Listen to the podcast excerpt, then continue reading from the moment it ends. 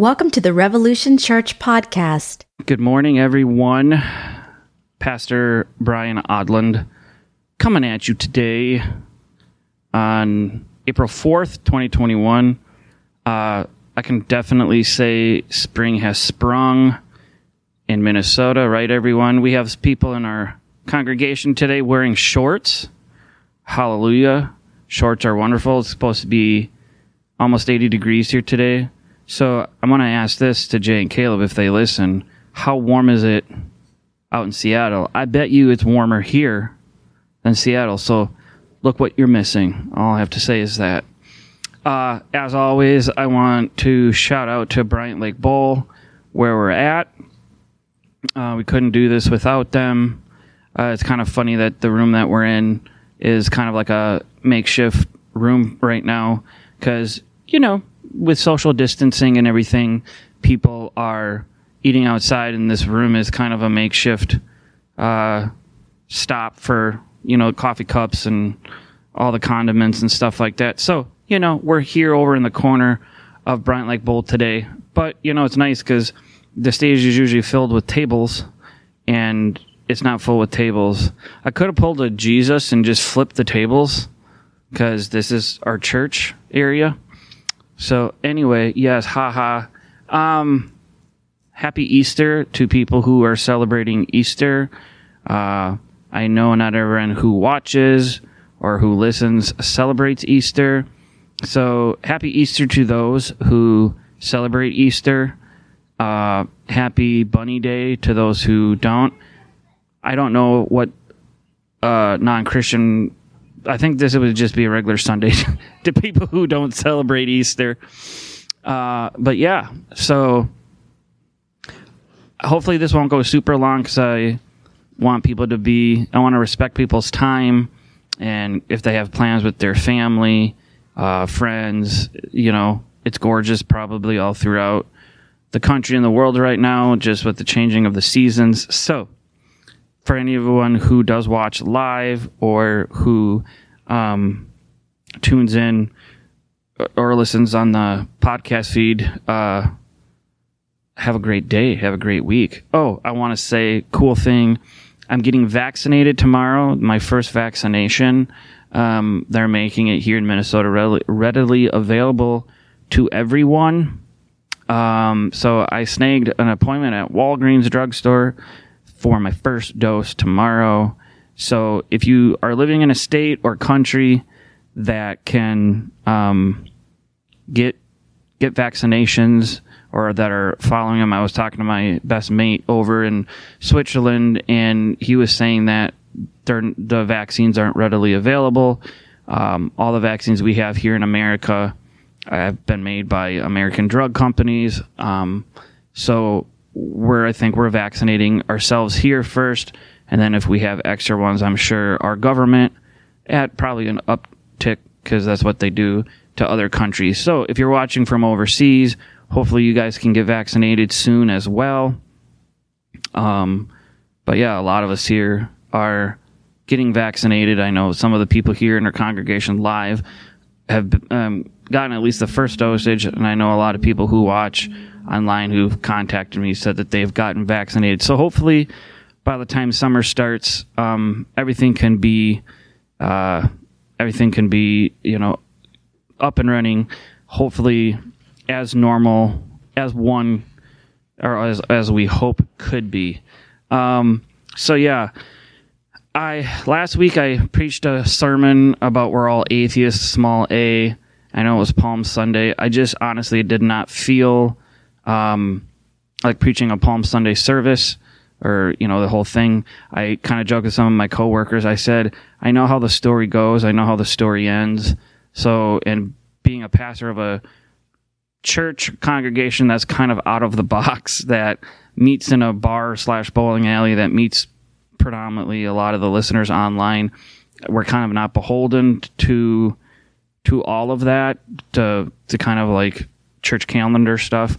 But today, I came up with the sermon earlier this week on on about Easter because this is such a such an important uh, day on the church calendar, whether people are Christians or not, or somewhere in between. People know every year when Easter, you know, it's on our any kind of calendar. It just kind of pops up. Okay, it's Easter, or whatever. So I wanted to at least, um, at least, kind of talk about that because um, I, I would think it would kind of be a disservice on Easter um, of not talking about the resurrection or talking about what happened. So I'm entitling this talk today, and I never like saying sermons because I grew up with sermons being like 15, 20 minutes, and I feel like my sermons are an hour, which I never, when I started this, I said to Amanda, how in the world am I going to come up with an hour long sermon every, every Sunday? Well, you know, it's, to me, it's easier easier now that I've done it for a number of months. But anyway, so the the title of this talk is reimagining the resurrection. Uh, so don't throw all your hateful comments at me because I'm saying reimagining the resurrection. But you'll you'll get um, you'll get this what I'm talking about this as we go on. But since it's Easter, I think it would be good to read one of the uh, resurrection narratives in the gospel. So this is coming from Matthew 28, uh, verses 1 through 10. Now, after the Sabbath, toward the dawn of the first day of the week, Mary Magdalene and the mother went to see the tomb. And behold, there was a great earthquake, for an angel of the Lord descended from heaven and came and rolled back the stone and sat on it. His appearance was like lightning, and his clothing was white as snow. And for fear of him, the guards trembled and became like dead men. But the angel said to the woman, or to the women, excuse me, Do not be afraid, for I know that you seek Jesus who was crucified. He is not here, for he has risen. As he said, Come, see the place where he lay. Then, then go quickly and tell his disciples that he has risen from the dead, and behold, he is going before you to Galilee. There you will see him. See, I have told you. See, they departed quickly from the tomb with fear and great joy, and ran to tell the disciples. And behold, Jesus met them and said, Greetings! And they came up and took hold of his feet and worshiped, worshiped him. Then Jesus said to them, do not be afraid. Go and tell my brothers to go to Galilee, and there they will see me. Um, that's one of the kind of resurrection, pulling back the tomb, because as Easter we celebrate, you know, obviously Good Friday was the day Jesus was killed, crucified. Holy Saturday was yesterday, where I was joking with my neighbor of I maybe should have did a little sermon or snippet yesterday on kind of you know, our God, our deity of people who claimed Christians. That Saturday was that day of like what what's going on, what's happening. God was, you know, Jesus was crucified, is dead. What happened?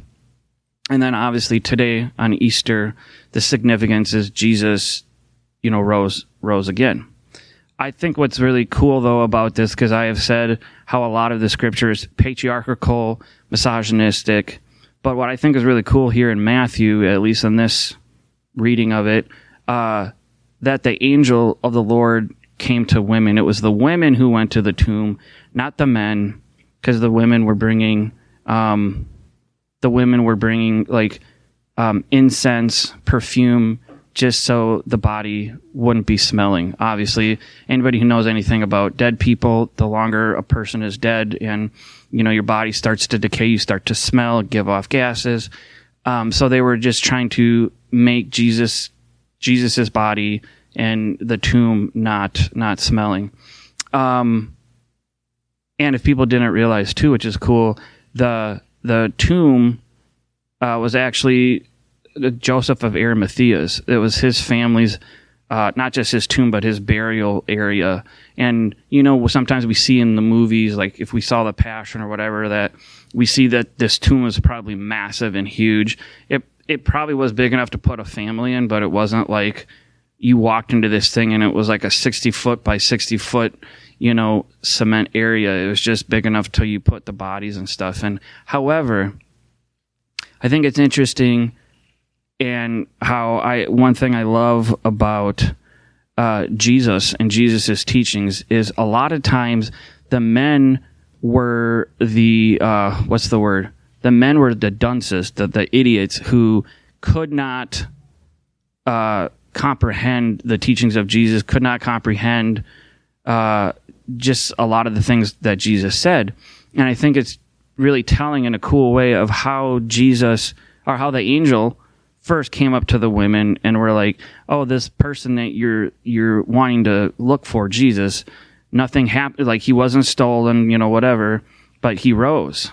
And of course, you know, I'm sure these women were like, "What kind of cruel prank is this? What kind of a terrible joke is this?" But then, what I think is also awesome is Jesus could have spoke to anyone. He could have came in riding on another donkey. He could have done what walked right into the town or to the village because obviously this grave and the tomb was outside of the city, of course. But then Jesus, and I think it was funny when I just read it, read that uh, like his first word after dying and, and rising again was greetings, like hello. I mean, could you imagine just the sheer dumbfoundedness that a person would have to go through of like this person that we just saw get crucified and buried and you know so much violence afflicted towards him then all of a sudden jesus just shows up and he's like hi what you know what's going on? And i'm sure it was more than that but i think it's awesome and why i tell people that jesus is very pro women not can't say about all the church over the centuries and and millennia but jesus was very pro women very pro uh, uh, the females bringing the good news, the gospel of Jesus. And that's little side note. That's why I'm a full proponent, full adherent to women in ministry because Jesus gave women a lot of the, uh, a lot of the good news to say to the rest of the people. And so I think it's really cool that Jesus went to Mary, went to Martha, all these women who supported him in his teachings and his ministry and uh, and actually was like, "Here, you go tell the disciples." Jesus himself was like, "I'm not going to go do that because they know that he Jesus knows that his disciples are not going to believe him. Like, what this is like resurrection that that, doesn't happen. The, who who who who who in the history of the world has been killed and then resurrected besides Jesus and Lazarus?" So I think that that part's really cool my point in with this part is the question that I have because I have questions. You don't have to you don't have to answer them. I guess it's more rhetorical. But how many of us were shown this message, or when we grew up in church, whether you're from the states or overseas or wherever you're listening, that you've heard the the message of just the passion story. You you've heard Good Friday story. You you've heard it probably ad nauseum. You know every year in church, and you you know, it gives you the, you're sad on Friday because you're like, oh, this Jesus, this, the God that we worship is dead, is, you know, now in the grave. And then I can remember whether the UCC church I was at the last 10 years or the Pentecostal church, it's just, uh, you know, Friday is that, that somberness because we're, we're grieving that our God is dead. But then on Sunday, we're excited and we're like, hallelujah, this is great. And it gives you all the, the chills. And I'm not saying that that is wrong, but I'm saying maybe we can reinterpret the resurrection not just as Jesus had to die and Jesus had to resurrect. And um, I was talking to my good friend Scotty yesterday of why I think a lot of people, a lot of people that I grew up with in the church are having a hard time with the resurrection is it's the theological term, the penal substitution um, theory for the atonement, which is the atonement is God having to die. So atonement literally is a fancy word of toning for for us for humans, and a lot of you know, and there's probably like four or five different ones, but the penal substitutionary atonement pretty much is in in, in layman's term is that God sent Jesus to earth to do the ministry, to do the teachings, and that Jesus had to die for all of humanity, for all the sins of everyone. So to whoever's watching this or listening to whoever live here, it was probably shown in or beaten into our head that God had to do this, that Jesus had to die on the cross because every everything that you do as a human, whatever quote unquote sin, which I hate that word, but whatever sin that you do, like Jesus died on the cross for that. So he took your place so you wouldn't have to go to hell or whatever. I mean, for the people here, is that kind of true? A lot of us, what we were taught in a lot of ways. And I guess when I was talking to my friend yesterday, I was like, that just makes me mad. And he was like, well, what do you mean? I said, it, it makes me mad not because Jesus, and I said, I personally, I personally hold and this is just my own personal opinion. I do believe Jesus was a real human. I think Jesus was a, a, a regular man, but also divine. I do think Jesus was historically, uh, you know, killed uh, by the people in his day, and I do think Jesus died, and I do personally believe that Jesus resurrected. That's my belief. I'm not saying that everyone else has to believe that, but that's for me. However, I was, and I posted. If people follow my personal Instagram, Rogue Theologian, I had I had made uh, a post where, um, why why is the resurrection important if the Christ damns most people to hell?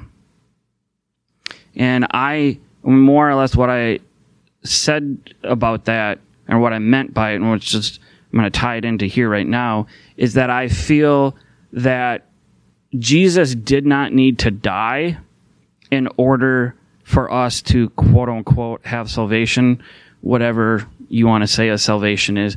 But I said, I think, and I said, if we look just at the historical reason why Jesus died, it wasn't for the sin of humanity. It wasn't for the sin of every single person that's ever lived or will live. But Jesus straight up got killed because he usurped the power from the Romans because the Romans were always in charge. You know, they they you know based out of Rome, and they had all these gods, all the the pantheon of of deities, and a lot of the people, a lot of these Roman kings or rulers actually call themselves gods, like worship. You know, and if you go back in the scripture, you can actually hear or read portions where you know where it's like this Caesar is a god, worship me as a god, and of course believers of Yahweh, God back then were like, no, like you're not a God. This is our God. So you could see where there's a lot of angst from the Romans, but it wasn't just the Romans that hated Jesus for what Jesus spoke about, but it was also the Pharisees. It was the religious people of the day. And all throughout the New Testament, when Jesus comes in contact with the Pharisees, you know, he'll straight up say, You know the law I'm not saying you don't know the law. Yes, this is the law, but I I came because I am the law. Or it was like this is what has been told to you. This is what has been preached to you. Is blah blah blah blah blah. This is what has been said to you in the temple. But I'm saying I I am that law, and you're getting it wrong. So. And, and Jesus, what's so awesome about Jesus is Jesus always answers a question with another question. Are you Jesus? who do you say that I am? You know, when Pontius Pilate was like, Are you the king of the Jews? And it's like, Who do you say that I am? Because he's not, he's purposely not, he knows who he is. Jesus knows full well he's God's son and he, he's here to do this teaching.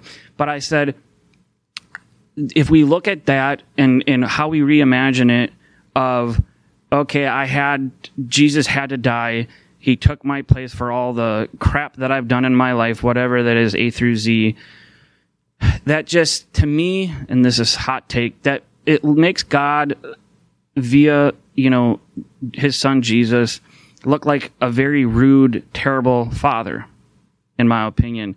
I'm a father of my daughter, and if I have any more kids, I would not send my daughter to earth and then say, hey, you know what?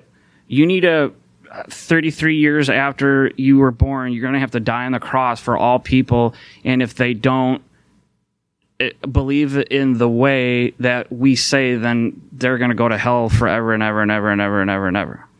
that just see that just as a parent, and this might not make sense to people who might not be parents, but it, it probably can. But as a parent, there's nothing you can do. There, there is no love that's greater than that. Yes, I love my wife. I have that love in, as a spouse. But when I look at my daughter, like my daughter's here at church with me, obviously with headphones on, but there's times where she pisses me off. There's times I get angry at her. But when I look at her, I'm like, there's nothing that this person can do that would make me love her any less. So when you look at this penal substitutionary atonement, I just have issues with it. And I have issues with it because saying that Jesus had to die on a cross for all of humanity is I don't know. It just does not sit right in my heart. It doesn't sit right in my gut. And I know that there's a lot of people uh, like myself who've deconstructed, who were former evangelicals, excuse me, former evangelicals who they say that's a, a huge reason why they left is because you're preaching this God of love and acceptance and inclusion, but unless you believe in Jesus the way we do, uh, then you're going to go to hell and burn for all of eternity. And that's just you know i'm sorry that's just something that i can't get behind. Uh i think i think uh something that makes sense.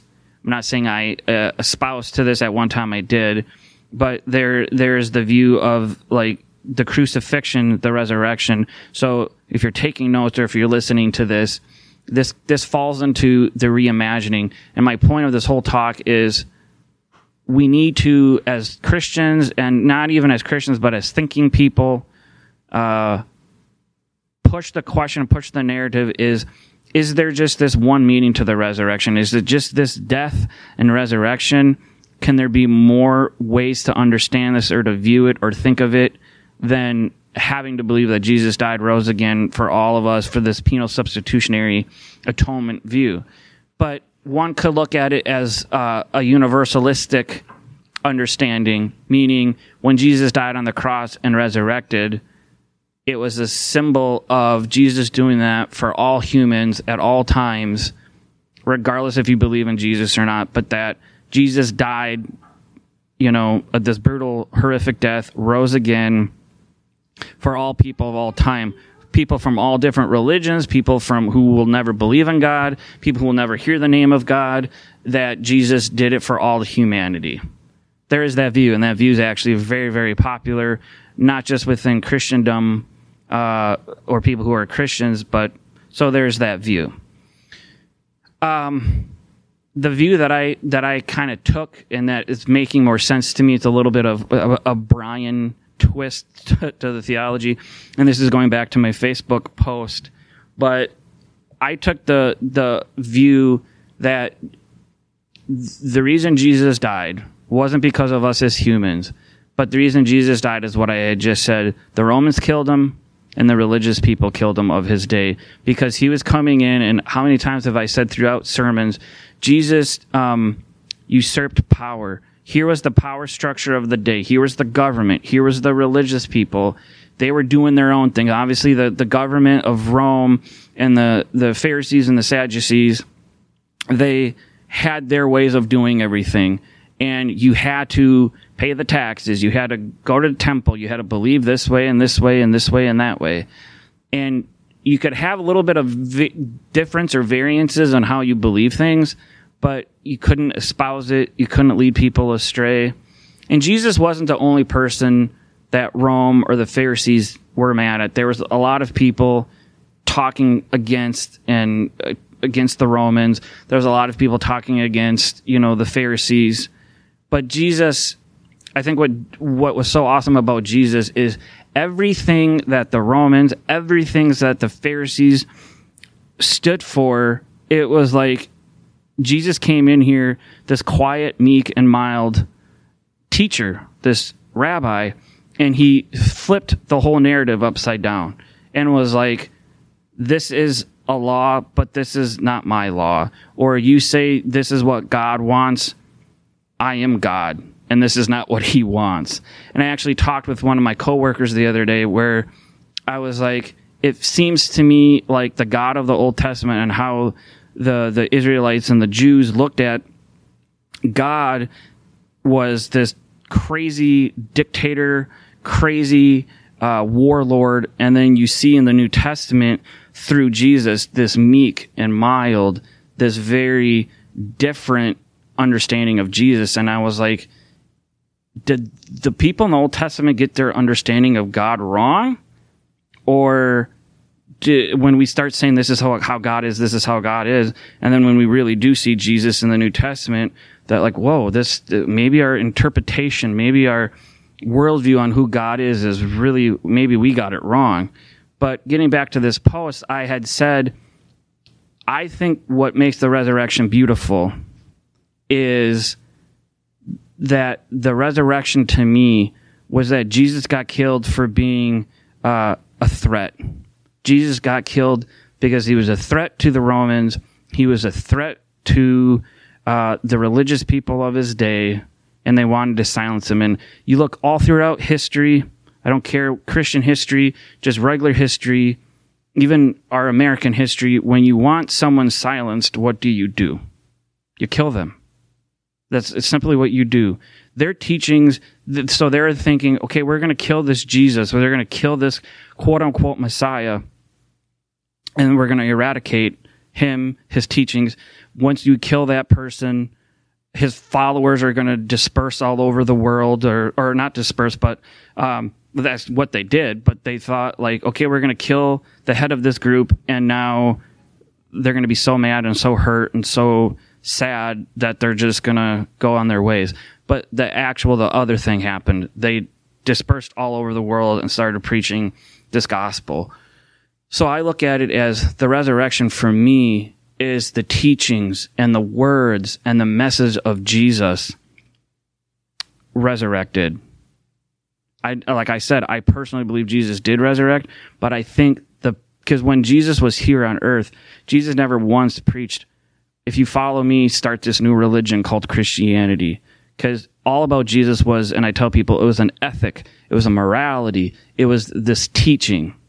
I said, nowhere in the Bible does it say you have to be a Christian and label yourself that. We just, we just come up with that over the history of Christianity through the millennia is like, oh, well, we're Christians. And if people go back and study far enough, early Christians, before Christian was even a thing, was it was the follower of the way.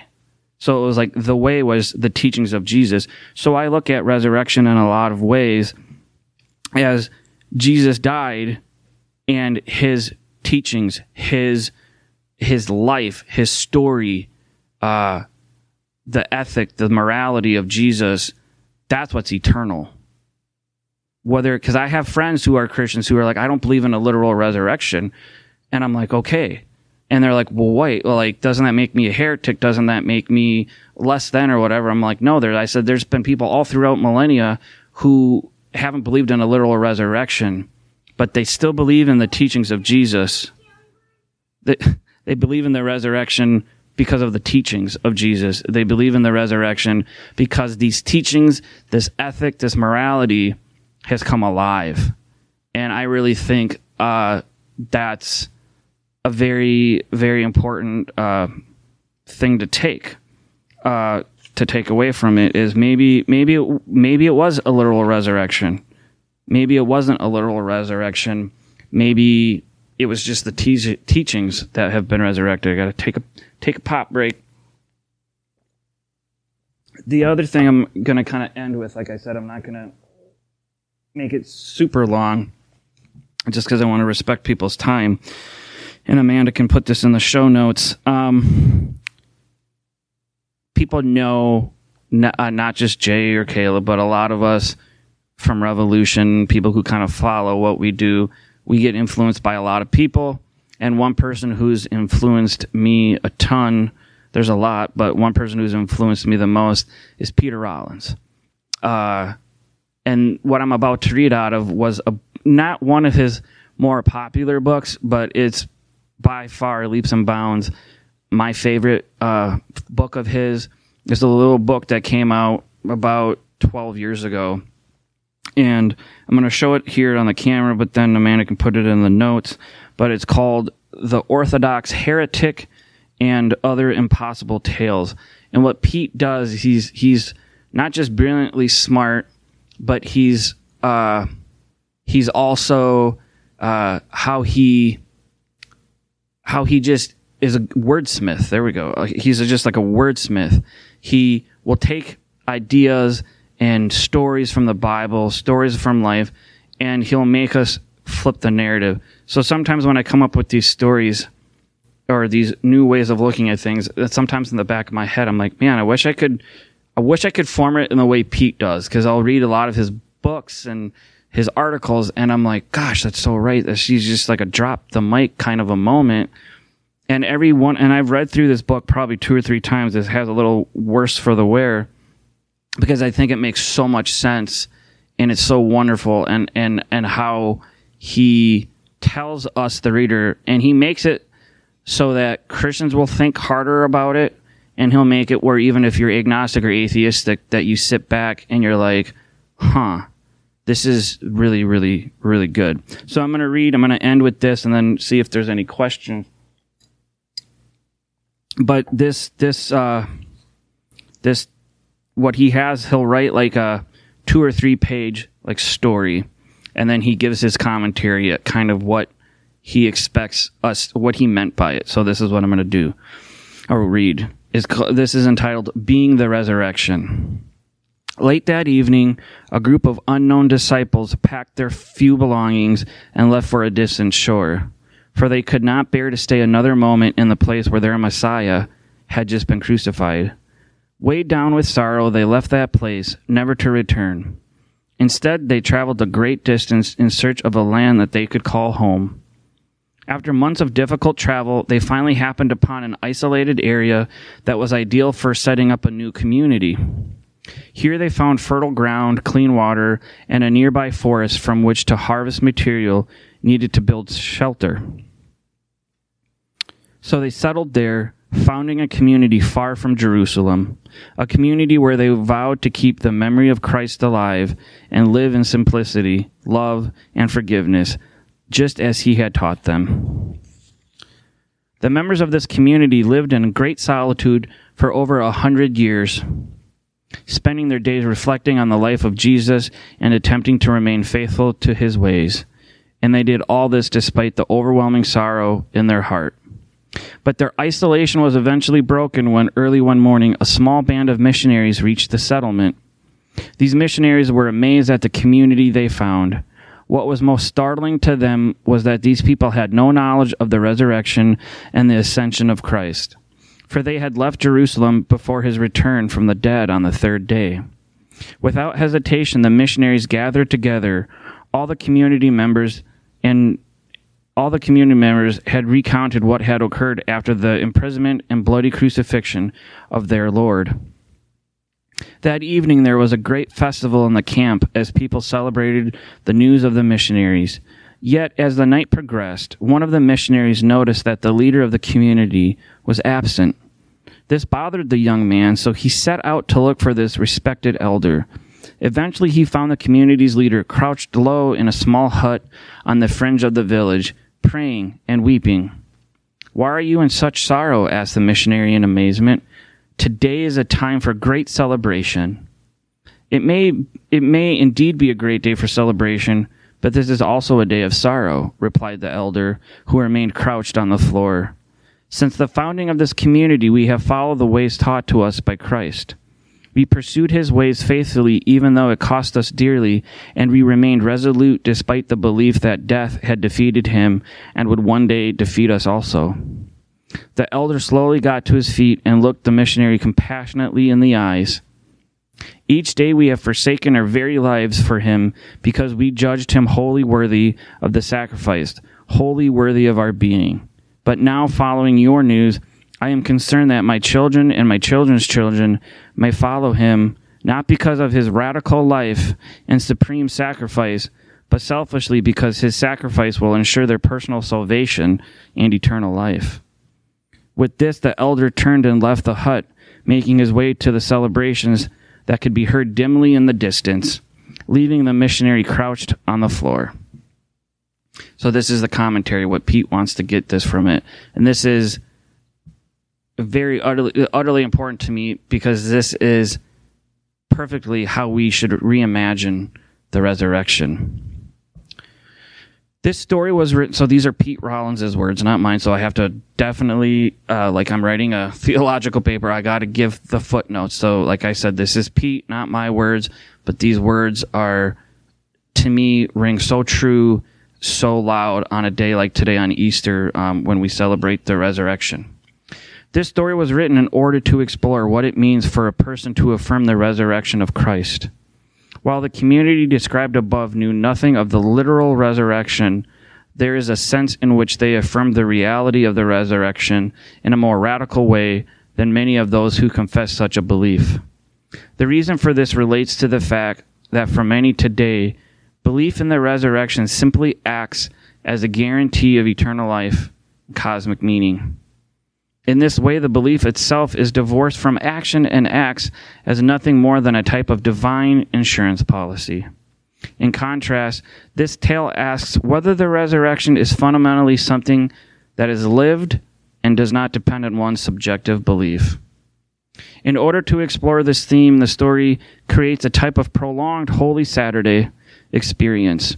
Holy Saturday refers to the day that is nestled in between Good Friday and Easter Saturday. In this liminal space between witnessing the crucifixion and hearing of the resurrection, the members of this community described above have given themselves wholly to the teachings of Jesus. In this way, they follow him without thought of some future reward, and thus they follow him in a truly sacrificial way. It is in this dedicated commitment to Christ that one can say that the resurrection is truly made manifest, for while there is no intellectual affirmation of Christ's living presence, there is an incarnated testimony to this presence. Here, Jesus is testified to as present in the life and actions of the community. The affirma- this affirmation is not wrapped up in some abstract belief. It is testified to in the nat- in the texture of their lives. Not only does this cause us to rethink the necessity of believing in the resurrection, it can actually cause us to wonder whether this belief could sometimes act as a barrier to really affirming this reality. As mentioned above, it is not uncommon to find people within the church who believe for self interested reasons, for example, affirming Christianity out of a desire to enter heaven. When confronted with this, it is not the Christian is not the Christian obliged to undermine the intellectual belief in the resurrection, inviting the person to reflect upon the life and death of Christ in and of themselves. Far from being an unorthodox idea, this is precisely what happens in the Christian calendar every year during Tenebrae. Unlike today, when many people wish to proclaim from the rooftops that Jesus is Messiah, Jesus is recorded here as wishing to keep his identity a secret. And I kind of skipped over, he was reading out of Matthew 16, 13 through 20, so go look it up uh, he, from Jesus keeping his identity a secret, almost as if such an idea could actually get in the way of what he stood for. We can understand this when we grasp how affirming Christ as the Messiah is not a verbal act, but rather is testified through one's life. Is this not how we ought to read the statement? Therefore, I tell you that no one who is speaking by the Spirit of God says, Jesus be cursed, and no one can say Jesus is Lord except by the Holy Spirit, which is 1 Corinthians 12:3. Of course, this does not mean that one is unable to say the words Jesus is Lord except by the Spirit of God. The point is is that affirmation Jesus is Lord is not some disembodied intellectual claim. Is, an, it is an incarnated affirmation declared in the life of those who pour themselves out for the poor, the oppressed, and the enemy. This story thus explores the controversial possibility that Christians are not called to believe in the resurrection, but rather are called to be the site where resurrection takes place, the site where Christ's presence is testified to in action. That's I have a mic here, but I'm not going to drop it. But I feel that that that to me, folks who are listening to this live or who will listen to this when it comes out. that is what I mean about reimagining resurrection. Resurrection to me and reading reading this story and I've read it this is probably the fifth or sixth time I've read it in the last couple years. But this is why resurrection to me is important, but sometimes it's hard to celebrate with most of my Christian brothers and sisters because they look at the resurrection as a divine insurance policy. It gets me out of hell. If it wasn't for Jesus doing this, then I'm going to go to hell.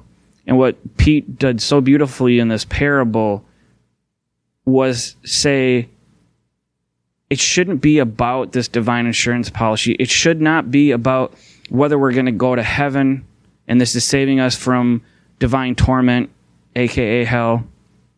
But we should believe in the resurrection because these teaching because when we live out the teachings of Jesus, when we feed the poor, when we clothe the naked, when we take care of the widow, the orphan, the poor, when we love our neighbor as ourselves, that is the resurrection. We're living into the resurrection by doing the same exact teachings that Jesus told us to do. So, and I, to me, this, this makes so much sense. This makes much more sense to me than going to church on Good Friday on Easter and saying, okay, Jesus, you know, there's that song, Jesus paid it all, all to him. I forget the whole thing, but it was this whole Easter song of like, Jesus paid the death so I wouldn't go to hell. And I look at it and I was like, yeah, that's one way to look at it. But if we reimagine it like Pete does in this parable, the resurrection is, and why Jesus died was because this ethic, this morality that he stood for was such a, a, a thorn in the side to the people, to the uh, religious elite. And so what Pete says is when when we believe in the crucifixion or when we believe in the resurrection and we live it out that is what the resurrection is about. It's not about potentially jesus dying on the cross and rising again but it's his teachings that have come manifest. It's his teachings that become alive and it's these teachings that become eternal. And that is what i want to leave you on easter with and how we celebrate resurrection and whether you listen to this today whether you listen to this this week or you listen to it months from now. Resurrection is is at the crux of Christianity, is at the crux of it's a high holy day in all of Christendom.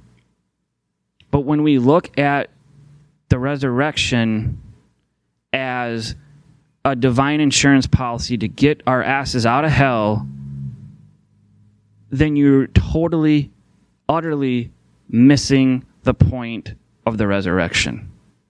You're missing it. And it's not Pete that just says this. People have been saying these things since Christ ascended to heaven, if you believe that, since Christ was on the scene. And it's frustrating where we don't hear that. It's frustrating. I was telling my coworkers, I said, one thing that bothers me about being a Christian, a follower of the way, is there's so many Christians who just believe any, everything hook, line, and sinker. That we don't ask questions. We don't push the narrative. We, we don't ask our elders in the church or our pastors some of these deep, hard questions. And a lot of us left the church because we're not getting any answers to these deep, hard, hard seated questions. And I know people might disagree with me because, you know, people's faith, the two things, especially in America, you can't talk to people about is faith and politics because people get so offended and so hurt by if someone agrees or disagrees with them that I just want to leave you today here on, on Easter is when we celebrate the resurrection, today is the day on the church calendar where we celebrate Jesus' uh, resurrection, coming a lot, coming back from the dead.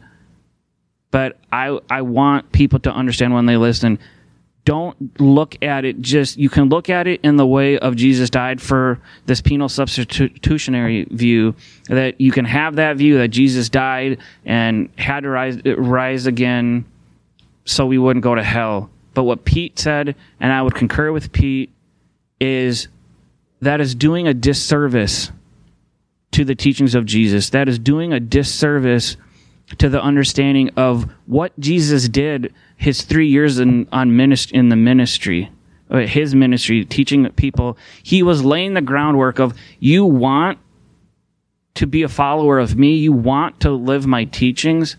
I'm going to lay my life down so you can understand why it is so important. And if you take these teachings, you one day might die for these teachings. And maybe, and I tell people, hell, there's a, there's a famous, uh, I think he's a English philosopher, Jean Paul Sartre, or maybe it was French, duh, with that name like that, where he literally says hell is other people.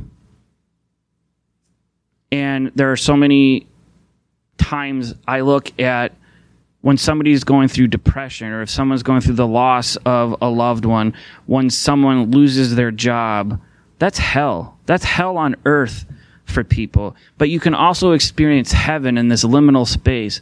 When I got married, that was a heavenly thing because I married my best friend.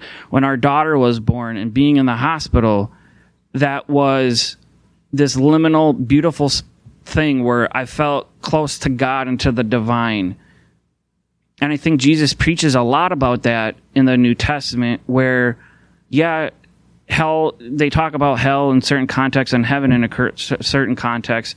But I think, especially throughout the history of Christendom, we've seen a lot of people talk about heaven is here amongst us already.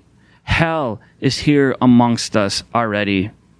Because we can create hell for people, we can create heaven for people it's how we treat others. If we, you know, I tell people all the time the two greatest commands that are found in the Bible it's to love God and to love others.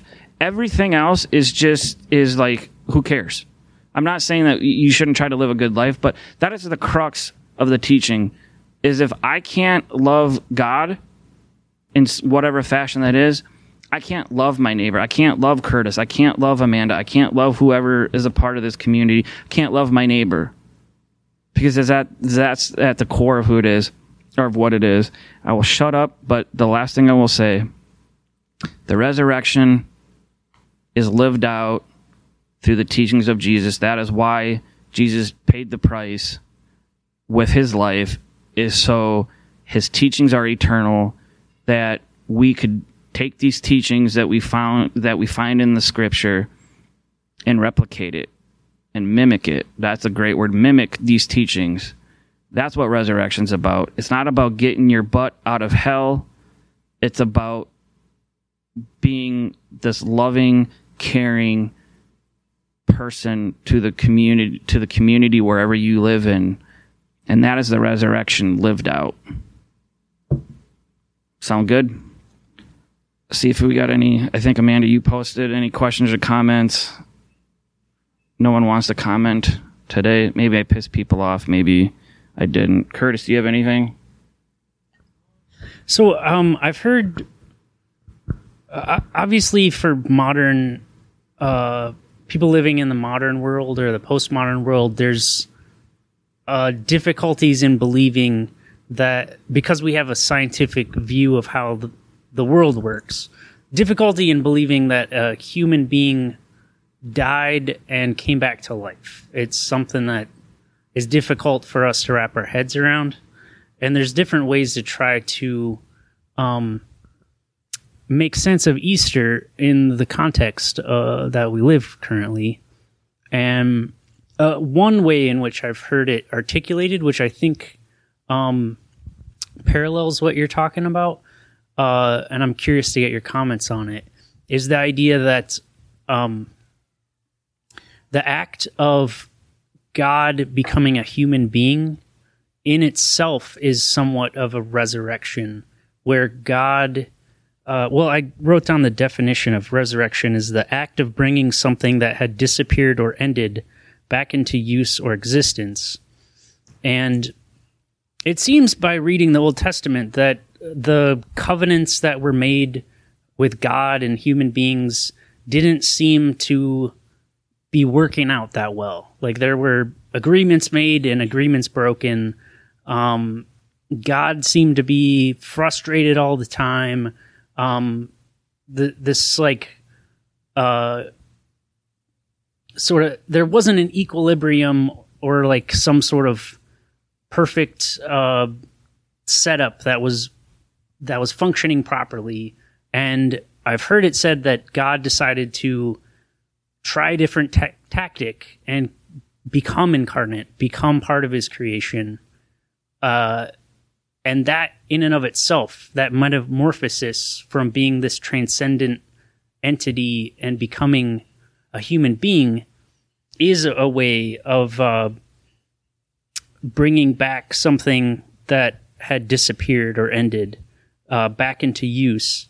And I feel like that sort of concept of resurrection is something that we, as the church, can try to be incarnate people living in our lives to try to bring back the the hope that was uh, in the Old Testament that that we have some sort of uh, way of bringing God into the world. And yeah, I think that the teachings that you're talking about of standing up to power or trying to help the down and out or the oppressed is a way to to live out the resurrection and to be incarnate in the world.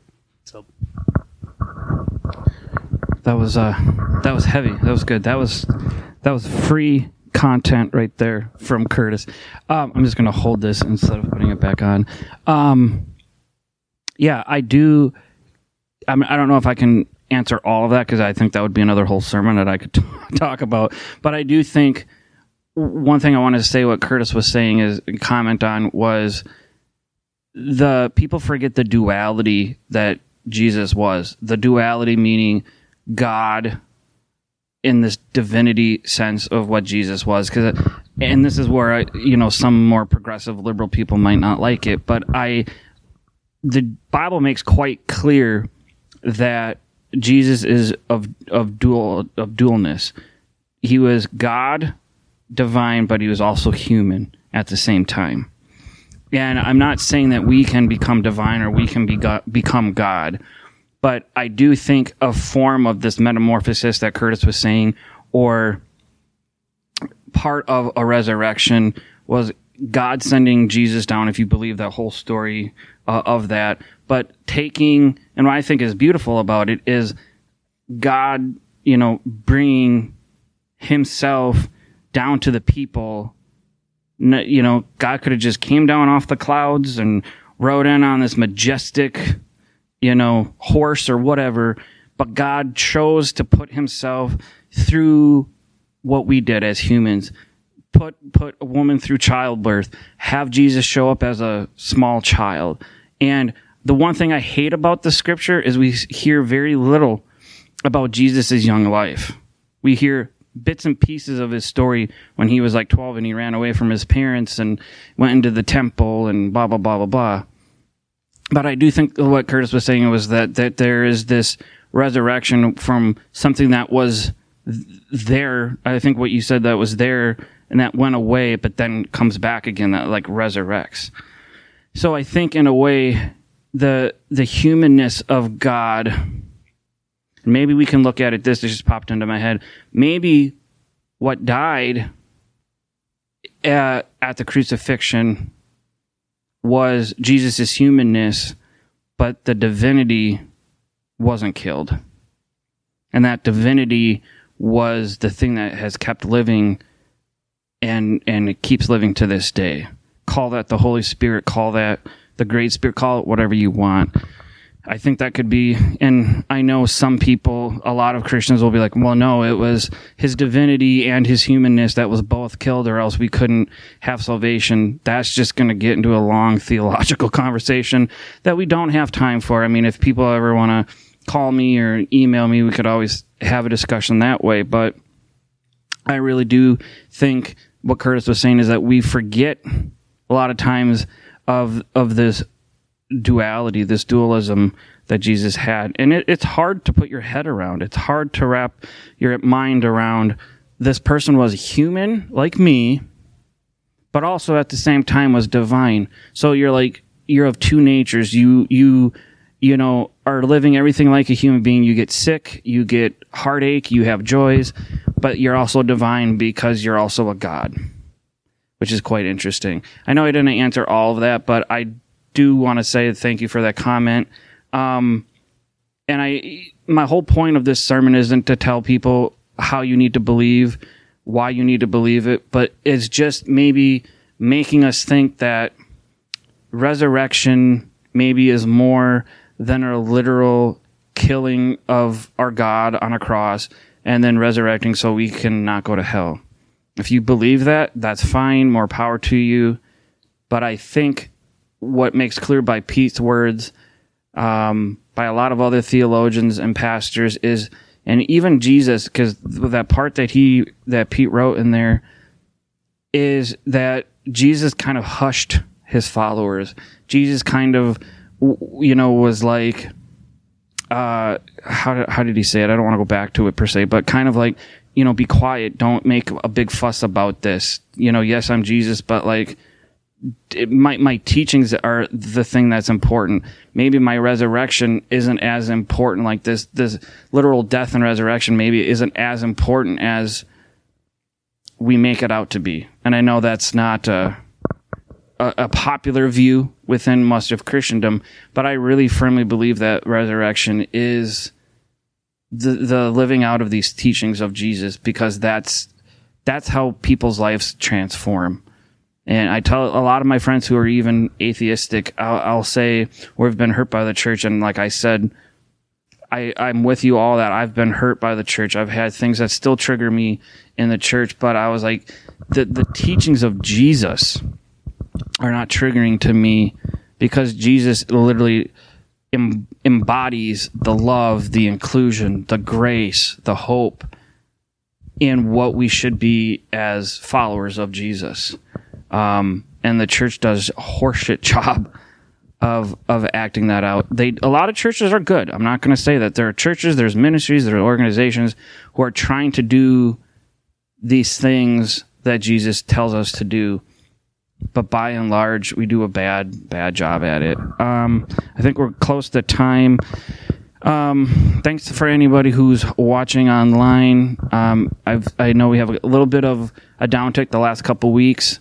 I'm just gonna say it's because of the nice weather and uh, time differences and you know Holy Week, all that stuff. But like I said, uh, have a good week, whether you celebrate Easter or not.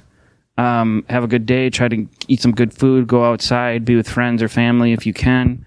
Um, I will say, if you like what we do, um, we're not asking for money at this time because we're so small. We're, you know, we can pay for this out of our own pocket.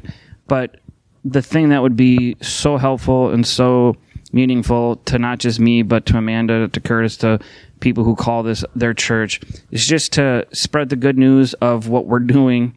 Um, using really Christiany language there. Spread the good news.